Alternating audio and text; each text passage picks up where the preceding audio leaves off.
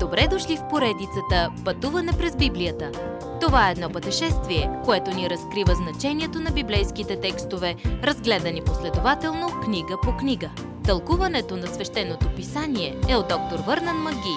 Адаптация и прочит, пастор Благовест Николов. Чудеса край морето. Евангелие от Йоанн, глава 6. В седмицата преди Пасхата, във втората година от служението на Исус, наблюдаваме Исус в действие и научаваме от Него дълбините на това, кой е Той и защо е дошъл. До тогава Исус е известен с чудесата си. Тълпи го следват не защото вярват, че Той е Спасител, но защото бяха пристрастени към чудесата му. Един ден в Галилея Исус седеше с учениците си на хълм. Но не бяха сами задълго. След събирането на тълпи, Исус подложи учениците си на изпитание. Как да нахраним всички тези хора? Не можем. Тук има повече от 15 000 души. Отпрете ги вкъщи, предложи друг. Един ученик донесе обяда на малко момче при Исус. Исус започна да действа. Без него ситуацията беше безнадежна. Но пет хляба и две риби, заедно с Исус, могат да нахранят хиляди. Исус взе обяда, благодари на своя отец и направи достатъчно сандвичи, така че всички да се заситят. Във време, когато хората често гладуваха, някой за пръв път в живота си се засищаха. Когато хората видяха чудото, те замислиха да вземат Исус и на сила да го направят свой цар. Отне друго чудо на Исус, за да се измъкне от тълпата – по-късно, същата вечер, Исус искаше да се усамоти за молитва, така че той прати учениците си с лодка до Капернаум, който е на малко разстояние. Но се разрази голяма буря и прати учениците далеч от курса им. Докато те се бориха с вълните, учениците бяха ужасени. И после видяха Исус да ходи по вълните.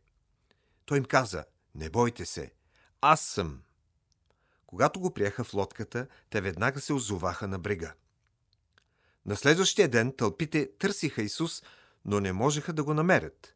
Накрая го намериха от другата страна на езерото.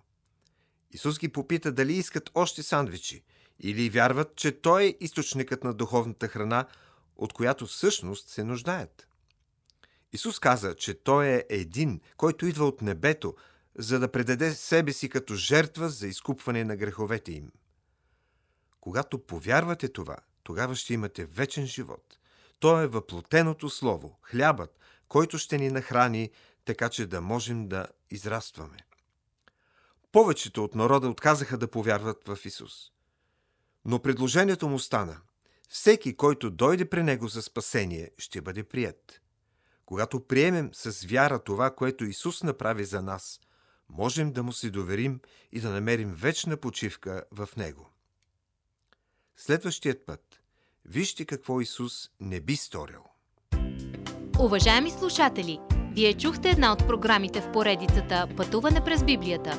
Ако ви е допаднало изучаването, заповядайте на www.ttb.bible, където има много и различни програми на български язик. Ако свалите нашето мобилно приложение от ttb.bible, ще получите достъп до систематично изучаване на всяка книга от Библията.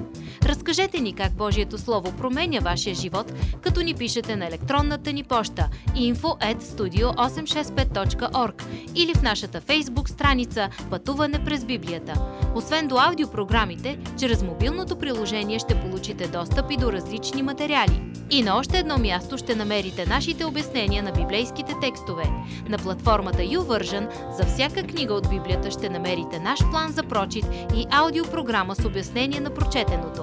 Благодарим ви и до нови срещи в онлайн пространството!